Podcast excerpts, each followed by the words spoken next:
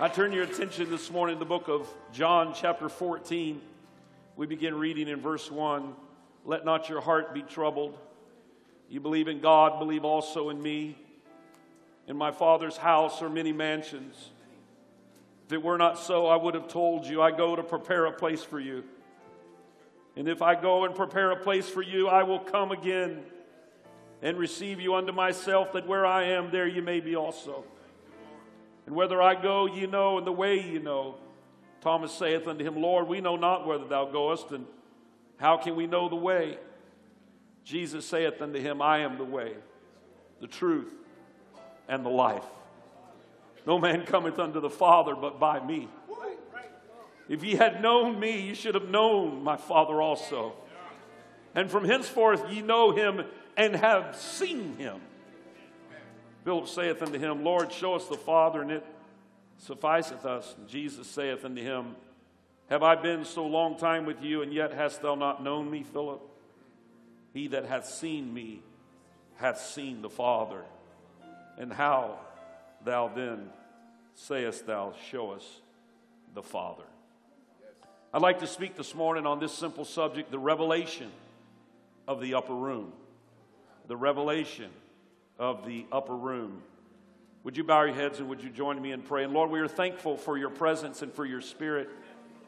Thankful for your, your glory that we feel that has entered this house today. What a privileged people we are, Lord, to stand before you. We are so thankful, God. You have blessed us in immeasurable ways, Lord, that's beyond our ability to describe. I'm so thankful, God, for your presence. I'm asking you, Lord, now that you would help us as each of us deal with our own flesh this morning, that every barrier, every obstacle would be put aside, and that we would be open containers and vessels, Lord, to receive from your word and from your spirit. In the name of Jesus Christ, we ask. Everyone said, Amen. amen. God bless you. You may be seated for all of you that are joining us by way of the internet. Thank you. Thank you so much for joining us.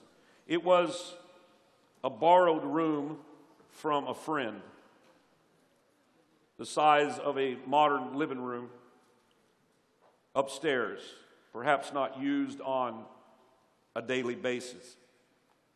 Outside stairs with a separate entrance. The quarters for guests, as two of the Gospels describe, or perhaps a gathering on a special occasion. It has become known as the upper room.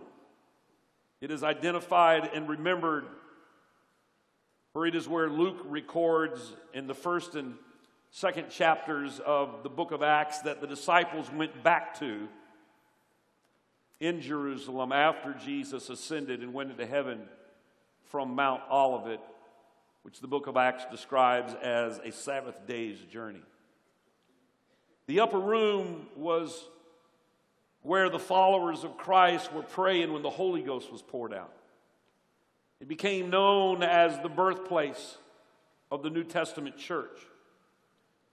But the significance of this room did not start with the outpouring of the Holy Ghost in Acts chapter 2. Luke, who is the author of Acts, records in the gospel that records and identifies by his name that the Last Supper that Jesus had with his disciples before he was led away to his crucifixion was also held in an upper room. Most commentaries believe the same upper room. In Luke chapter 22 and verse 11, it says, And ye shall say unto the goodman of the house, The master saith unto thee, Where is the guest chamber? Where I shall eat the Passover with my disciples. And he shall show you a large upper room furnished there. Make ready. And they went and found as he had said unto them, and they made ready the Passover. Mark chapter 14 and verse 5 records the same things. And he will show you a large upper room furnished and prepared. There, make ready for us. It would make sense that they would return to the place that they had last been in fellowship with Jesus after he ascended. I remember when we were building this facility that we sit in this morning in 1999, I can remember having a conversation with fire marshals that were inspecting the exits and the fire evacuation systems of, of this facility, and they made a statement that I've never forgot. They said that 90% of people will attempt to leave a building the same place that they entered it from.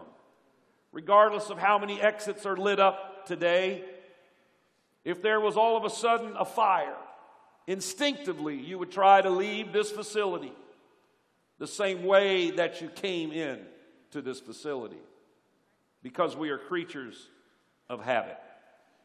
A lot of unexpected events in life can cause you and I to get distant from Christ, but you have to return to the place where you were in harmony with God, the place where you felt His touch, His love, His care, His presence. I know that in some circles of modern day Christianity, it's not convenient or even emphasized that there's an altar call at the end of a service. But I'm glad at the First Pentecostal Church that this altar is still open some 51 years later. Many of you remember that you came to an altar and you said, God, forgive me of all of my sins. And it was at that place uh, that you felt the load of guilt and pain and remorse lift off of your shoulders. I'm glad that we can still go back to that place today.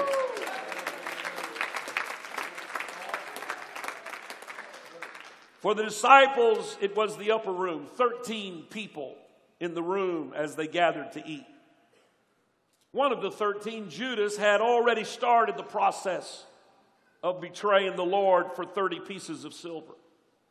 Peter was strong in his faith, not knowing what fears were going to consume him in just a few hours, to the point that he would do the unimaginable in his own mind, and that is to deny the Lord three times. It was a moment frozen in time where men sat on the brink of eternity eating and talking with their friend, and yet the stage is being set for events that would forever change the history and future of humanity. Little did they know that in a single setting, 11 of them would be so transformed by Christ that the very fact that we are sitting here today is the result of that supper in the upper room. It is apparent as we go through this narrative that there was no servant to wash their feet after walking through the dusty streets of Jerusalem, as was their custom. Jesus decides that he will wash their feet because apparently none of the other disciples had thought of it or were inclined to start the process of washing everyone's feet. So the Lord took the initiative. And Peter was so embarrassed by this that he refuses to let the Lord wash his feet. Jesus says, If I can't wash your feet, Peter, you can't have no part with me. Notice the preposition with. He didn't say in me, he said with me. No part with me in reaching the world, no part with me in changing the world. Peter now sees that this washing of the feet is commensurate with being with Christ. And this fellowship is so important to Peter that he says, Well, then don't just stop with my feet, but Lord, wash my hands and, and my head and wash me all over. And the Lord says, That's not necessary. We pick up the narrative in John chapter 13 and verse 10. Jesus saith to him, He that is washed needeth not save to wash his feet but is clean every whit, and ye are clean, but not all. Now that those last three words of that verse, but not all, is referring to the fact that not everybody in that room was clean. And of course, hindsight is 2020. We know he's referring to Judas. But it's interesting that he says to this group of men that have gathered in this upper room that it's not necessary for you to be washed except for your feet.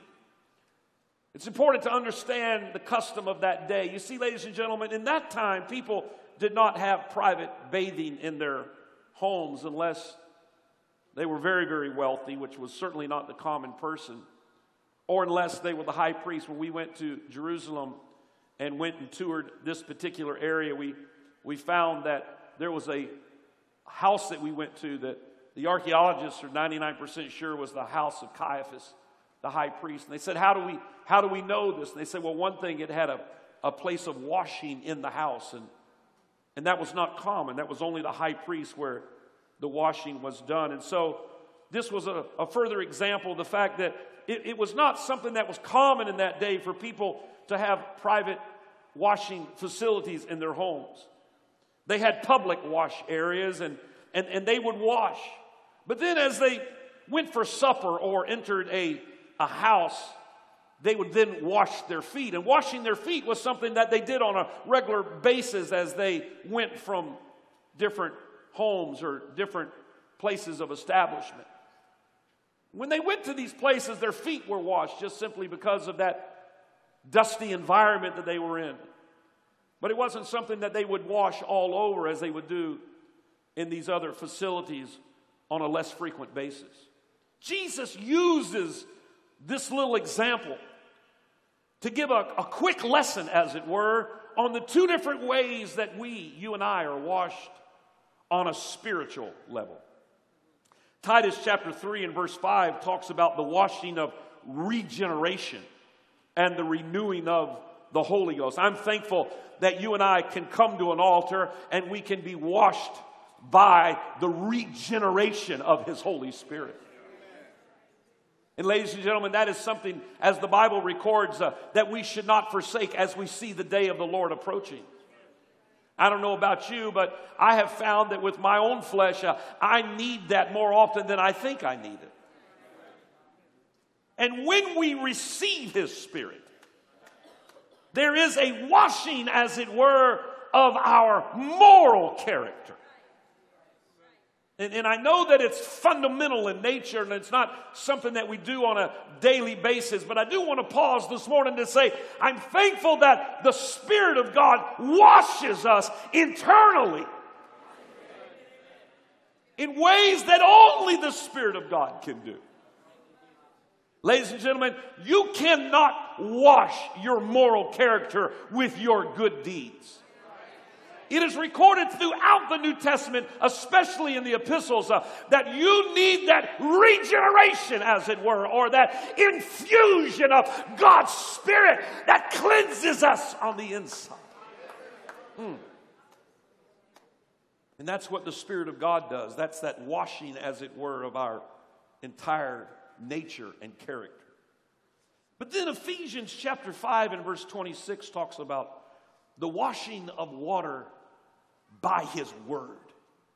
Ladies and gentlemen, this is something that we do on a continual basis.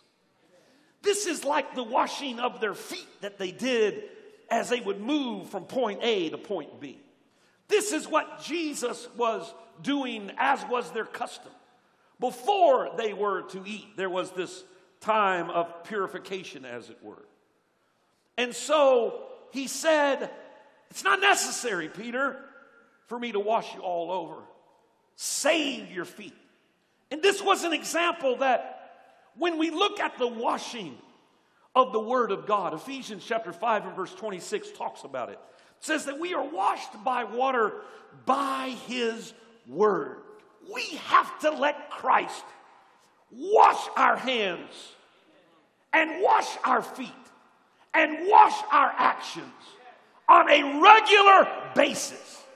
And, ladies and gentlemen, that is what the preaching and the teaching of the Word of God does. It is to wash us on a regular basis. In the Greek, this is referring to the ancient tabernacle where the priests would wash in the laver of water. And that laver was made out of mirrors, which was a reflection of the person who was washing. We are washed by the Word of God when we allow it to reflect back to us the shortcomings in our own actions and in our own nature. And when we allow the Word of God to be that laver of water that washes us, and, and we put the Word of God up and we see that we have fallen short, once again, we allow the Lord to wash us and to cleanse us by His Word. We respond and we repent. And once again, Christ, through His Word, is washing our feet. The regeneration of His Spirit is within us, it cleanses us from within. But the Word is outside of us. And if we are to respond to that, and if we are to look to the Word of God as the manual, as it were, the instructional guide, so that our feet, our steps, and our actions are washed on a daily basis. Ladies and gentlemen, this is how the Word of God works inside and outside. The Spirit and the Word in agreement. So that you and I can live in this world but not be of this world. You say, Oh, Pastor, I, I feel like I'm going through so many things in my home, my family, my job. There's no doubt that all of us are surrounded on a daily basis of a lot of things that are certainly not of God.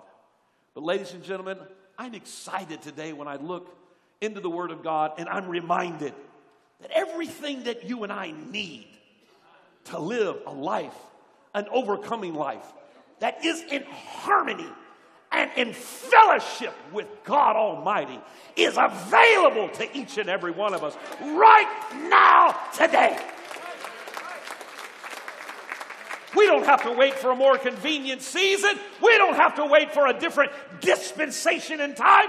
But everything that you and I need is available to us right now today to be in harmony with God. You say, well, Pastor, why is this important, this groundwork, as it were, that Jesus is laying before these disciples. I believe that there is a revelation that you and I can receive from this. Because Jesus is teaching them. And this is only the beginning of the revelation. But he is beginning to reveal to them the proximity of God, the fellowship or friendship of God that the disciples would have to understand, that they would have to get a revelation on. If they were going to make it on this earth without the physical presence of Jesus, they had to get a revelation of the proximity of God. And I believe it's the same for you and I today. If our perception of God is one of this distant mystical being that is somewhere out there beyond the galaxies. And that somehow he is a God who is looking for a way to trip you up. If he is looking for a way to send you to eternal judgment. And if my perception is of God as a distant being and not one of a loving God that is as close as the mention of his name, then the enemy has already succeeded in making you and I feel like that we are islands that cannot be uh, in relationship with God. But I've come today to reveal to you uh, and to me uh, that the God that you and I serve is not far off on a journey. He's not out of reach or out of touch, but He is nigh unto us. Oh, and I feel him in this house today. I wonder if the people of his name would lift their hands and their voices right now and declare his glory.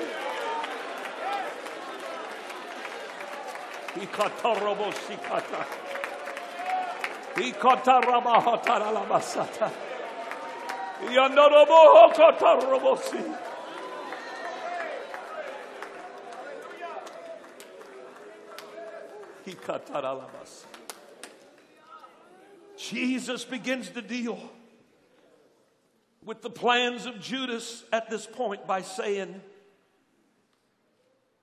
and I'm reading from John 13, 18, I speak not of you all, I know whom I have chosen. But that the scripture may be fulfilled, he that eateth bread with me hath lifted up his heel against me. Ladies and gentlemen, the lifting of the heel is an act of deception, but it is part and parcel to the eating of the bread. If you were to understand what he's referring to here when he's talking about lifting up the heel, he's talking about something that is designed to trip another person up in a way that is not obvious to the victim. It was the lifting of the heel, it was not in the front that can be seen.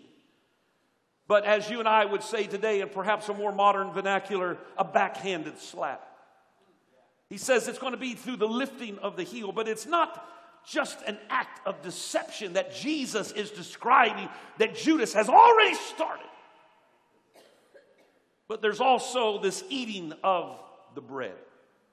Jesus is saying that the eating of the bread is someone who appears to be in fellowship or friendship with me. Verse 26 Jesus answered, He it is to whom I shall give a sop when I have dipped it. And when he had dipped the sop, he gave it to Judas Iscariot, the son of Simon. If I properly understand the Middle East customs, at a meal, the host would dip the bread and would hold it in the middle of the table. And if someone was there who wanted to be in friendship with the host, they would take the sop as a sign of their desire to strengthen the fellowship or the friendship with the individual who was holding the sop. Jesus was saying that there is one among us who is taking the gift without taking the giver of the gift. Judas was the treasurer. He had taken many times of the bread of Jesus, but he never took the friendship of Jesus. Ladies and gentlemen, this is analyzing the heart of what the scripture is talking about when it talks about worldliness. Worldliness, by definition, is taking the gifts without taking the friendship of the giver. You can't be carnal and be in fellowship or friendship with a holy God.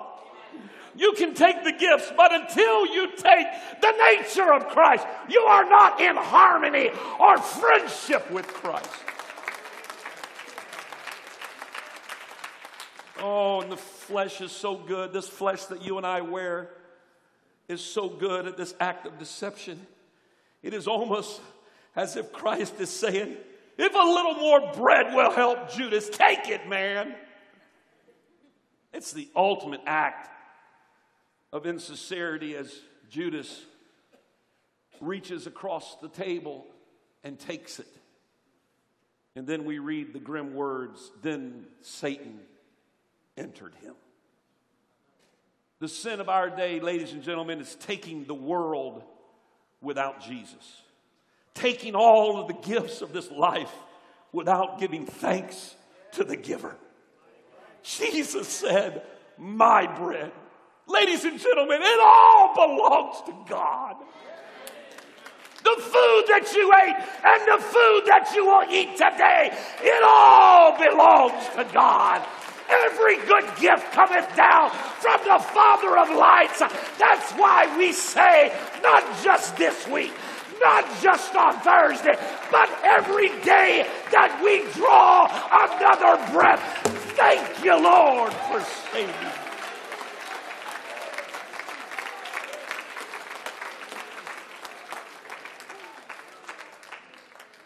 So, the question that all of us must ask of ourselves are you going to take the gifts and not acknowledge the giver of the gifts, his bread, his wealth, his talents, all the gifts that are before us. All of the times we reach across the table and we take of the sop. But yet our actions betray him because we are not in fellowship with Him. It begs the question how do we go into a place of fellowship with Him? I believe through the revelation of the upper room, the way that you and I are in fellowship or friendship with Christ is when we make space for Him is when we prepare a place for Him.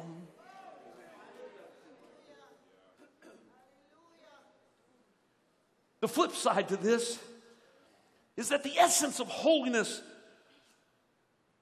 is spending time with Him.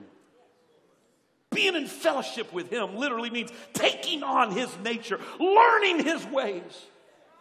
Jesus was exposing Judas for several reasons. One was that the other disciples would know that Jesus knew the heart of Judas and that he could tell the difference between a genuine disciple and a false one. But perhaps more importantly, he is showing the 11 disciples that if they are going to be in friendship with Christ, uh, they are going to have to commit to Christ.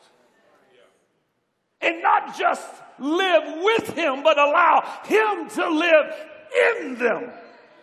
There's a lot of people that are wanting to know of Christ, uh, but to know Him for yourself, you have to ingest the way, the truth, and the life. Mm. Hallelujah. And the contrast in this chapter is the exposure of Judas and the exposure of Peter and the difference between them because one of them made it and one of them did not make it. It is already being revealed in the actions of Peter. After he was reproved and rebuked for the whole washing of the feet issue, Peter draws closer to Jesus. But Judas, on the other hand, puts more space between he and Jesus and slips out into the night. Ladies and gentlemen, it has everything to do with the proximity of God in our life. And this revelation is about to be revealed in the upper room. They both had flesh that would fail them. They both underestimated the depraved nature of their own flesh. They both had a crisis that was before them. But one drew closer and the other backed away. We are all faced with the frailty of our own flesh. And sometimes repeated mistakes drives us into despair. But the difference, ladies and gentlemen, is found in whether we draw closer or drift further from God. Peter's resolve is about to crumble into the denial and into eventually despair. But, ladies and gentlemen, he did not give up. As news of the resurrection of Christ uh, is spreading around the believers, uh, it is Peter who is racing to the tomb with John to verify the news. But there's no way to find out what happened at this point in the heart of Judas. Perhaps Peter recovered and repented because he stayed in the upper room long enough to get the revelation. Even after Jesus had rebuked him not once but twice, Peter is still there. Oh, ladies and gentlemen, there's something about just staying there even when it's uncomfortable, even when the Word of God has reproved us and rebuked us. I will not slip out into the night. Who else are we going to go to? It is only Jesus that can satisfy our soul. Oh, ladies and gentlemen. The answer may just be in the next sermon. It may just be in the next service. It may be on the next page of Scripture. It may be in the next devotion or in the next prayer meeting. If you just stay close enough. There's a revelation that's coming. There's a word that's coming. I know I know we're interrupted with the number 14 as a new chapter begins in John, but can we read it as it was originally written before chapters and verses were added? We pick it up in verse 36 of chapter 13. Simon Peter saith unto him, Lord, whither goest thou? Jesus answered him, Whither I go, thou canst not follow me now. Look at this little phrase. But thou shalt follow me afterwards. In the midst of all the rebuke and all the correction, it's kind of tucked in there, but there's that little light of hope. You don't know what's all going to happen. You're not going to be able to follow, but you're going to follow me afterwards. Would you hang on to that one statement and just put that in your brain for just a moment because I want to pull it back out in a second. Verse 37 Peter said unto him, Lord, why cannot I follow thee? I will lay down my life for thy sake. Jesus answered him, Wilt thou lay down thy life for my sake? Verily, verily, I say unto thee, the cock, the rooster shall not crow till thou hast denied me thrice. Let not your heart be troubled. Oh. So you got to read it straight through. Yes, Peter, you, you've underestimated your flesh. You never thought you would go as far as you're fixing to go in a few hours. But let not your heart be troubled. Oh, I feel like God is telling somebody that right now. You don't realize what's in front of you. You don't know what's next week or next year or next month. But oh, I've come to give you a word today. You may stumble and fall, but you don't have to quit and you don't have to give up. And be encouraged today. Let not your heart be troubled.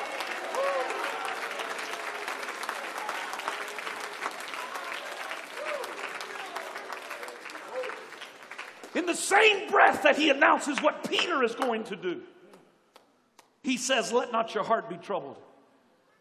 In Luke, he tells Peter that he prayed for him that his faith would fail not. Peter, the Lord tells him, I, I prayed for you, Peter, that your faith would not fail. Part of this revelation ladies and gentlemen, is the fact that God not only makes provision for our sins and our mistakes, but He also makes provision for our faith. That it fail not. Because He's not just the author, He's the finisher of our faith. He's a God that's helping me every day that my faith would not falter. He's a God that's making provision for me by preparing a place for me that my faith would not fail. Mm. I continue reading verse 2 In my father's house are many mansions. If it were not so, I would have told you. I go to prepare a place for you. And if I go and prepare a place for you, I will come again and receive you unto myself, that where I am, there you may be also. Amen. Now, ladies and gentlemen, I'm thankful for the fact that He has an actual place, that He has actual space for us. But there is a place that we are with Him. And that is a place that we can be in on this side of glory. Verse 4 And whether I go, you know, and the way you know. Thomas saith unto him, Lord, we know not whither thou goest, and how can we know the way? Jesus saith unto him, I am the way, the truth, and the life. No man cometh unto the Father but by me. He is saying there is a place that I've prepared for you that involves you and the Father being very close and the proximity of God that is fixing to be revealed in the minds of these disciples. Because you see, ladies and gentlemen, the way is the plan, it's the path, it's the teaching of Christ. And no man cometh to the Father but by Jesus. He is the way, not one of many ways, but the only way. And He is the truth. He is the Word. He is the Holy One of Israel that forces us to confront the weaknesses in our own flesh uh, through the reflection of the washing of His Word. He is the way and the truth. He goes on to say in verse 7 If ye had known me, you should have known my Father also, and from henceforth ye know him and have seen him. Ladies and gentlemen, this is not in reference to a theophany from the Old Testament. This is referring to Jesus. You have seen him. Who? Truth. The truth of who I am. He's referring to the Father so much that Philip is compelled to ask the question that we read in verse 8 Lord, show us the Father, and it will satisfy us. And, ladies and gentlemen, what happens next is beyond my power of description. Jesus looks at them. Don't you know me? Don't you know what is going on right now? I've been with you a long time. The very words that I'm speaking right now is the Father. You're sitting next to Him. Jesus saith unto him, Have I been so long time with you, and yet hast thou not known me, Philip? He that seen me hath seen the Father, and how sayest thou then, Show us the Father? Believest thou not that I am in the Father, and the Father in me? The words that I speak unto you, I speak not of myself, but the Father that dwelleth in me, he doeth the works.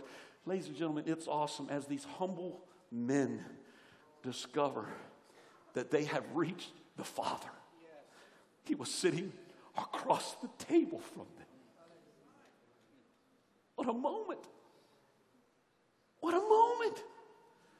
This is the climax of what John had said in the first chapter. The Word was made flesh. The Father in flesh. This is more than just the semantics of some theological discussion of the essence of God. This was a revelation. This is God sitting in the upper room, incarnate in Christ, and suddenly it explodes in their hearts and minds with revelation. They had already reached the Father. The distance of heaven and my Father's house is swallowed up in revelation. God is near, God is close. God is here. I've come to preach to somebody today. There is a revelation in the upper room today that God has not distanced himself from you. He is nigh unto you.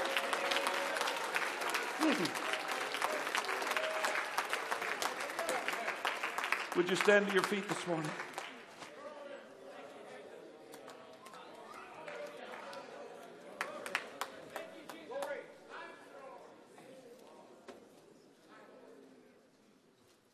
They had to be stupefied.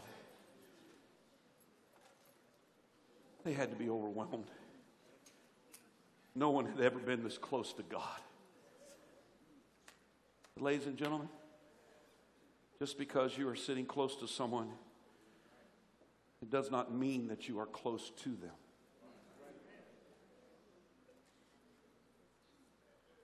Some of you are sitting very close to somebody right now. And while you're sitting close to them in physical proximity, does not mean that you know them. To get to know the Father, Jesus was telling them close proximity is not enough, not by a long shot. Yes, He's the way, He established the path. Yes, He was the truth. And the Word was made flesh and dwelt among us, and we beheld His glory, the glory of, as of the only begotten of the Father, full of grace and truth. But it didn't end there. You have to know the life. He said, I'm the way, the truth, and the life. God had brought them close, but He was fixing to get even closer. Because as the truth, He was with them, but as the life, He was going to be in them. In the same room, I believe. And in just a few days, the way and the truth would become the life through the outpouring of the Holy Spirit of God, the holy life of God. They had to get this revelation. Because Jesus was fixing to go through a trial and a crucifixion and a resurrection and a time of confusion that he knew that would test their faith. And then eventually an ascension that would take him back into heaven. But oh, my disciples, if you can get this revelation, I can hear him telling them, not verbally, at least in his spirit. If you can get this revelation, I'm not moving to a distant location. I'm going to get even closer. Oh, my friend, He is truth. He's the answer to every chain of questions that mankind has asked throughout the history of all of humanity. And He not only speaks truth, He is truth personified. Hmm. Everything else is measured by Him. He is the way. He is the only way, and yet He has prepared a place for you and I where we can be close to Him. And He would abide in us. And we in him. The word here, if you go back and you look at the Greek meaning, the word place in this chapter literally means a place of abiding. Yes, one day we're going to be in heaven together. But what are we doing right now to make a place of abiding for Jesus?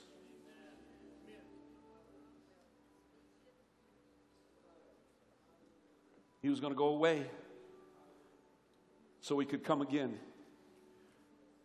and bring the very life of God into human beings. We can be in fellowship with him through his spirit. Even in the weaknesses of our flesh. What a God, what a revelation. It was this revelation that changed the world, and it is this revelation that changes the hearts of men and women in the 21st century. God is nigh unto us.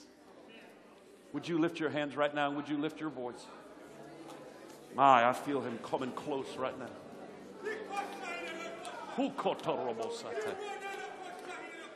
Speak it, Brother Milton.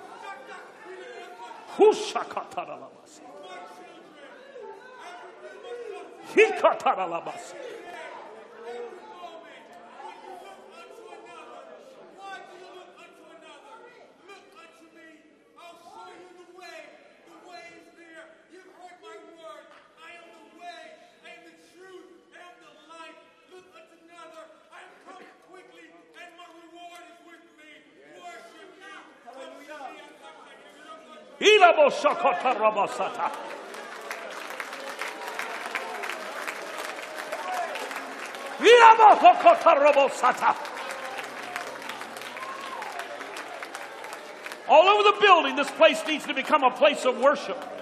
In the altar, in the pew, in the aisles, all over this building. I'm calling on the First Pentecostal Church to lift up your voice right now and declare your allegiance and dedication to God. Abide in this place, God. Abide in this heart, oh God. Come on, ladies and gentlemen.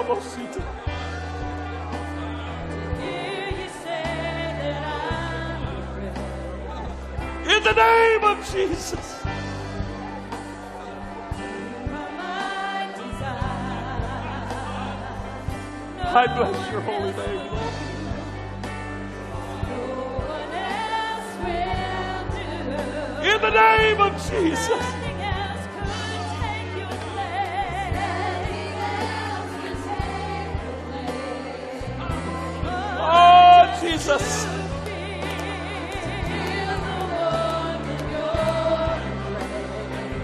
One more time.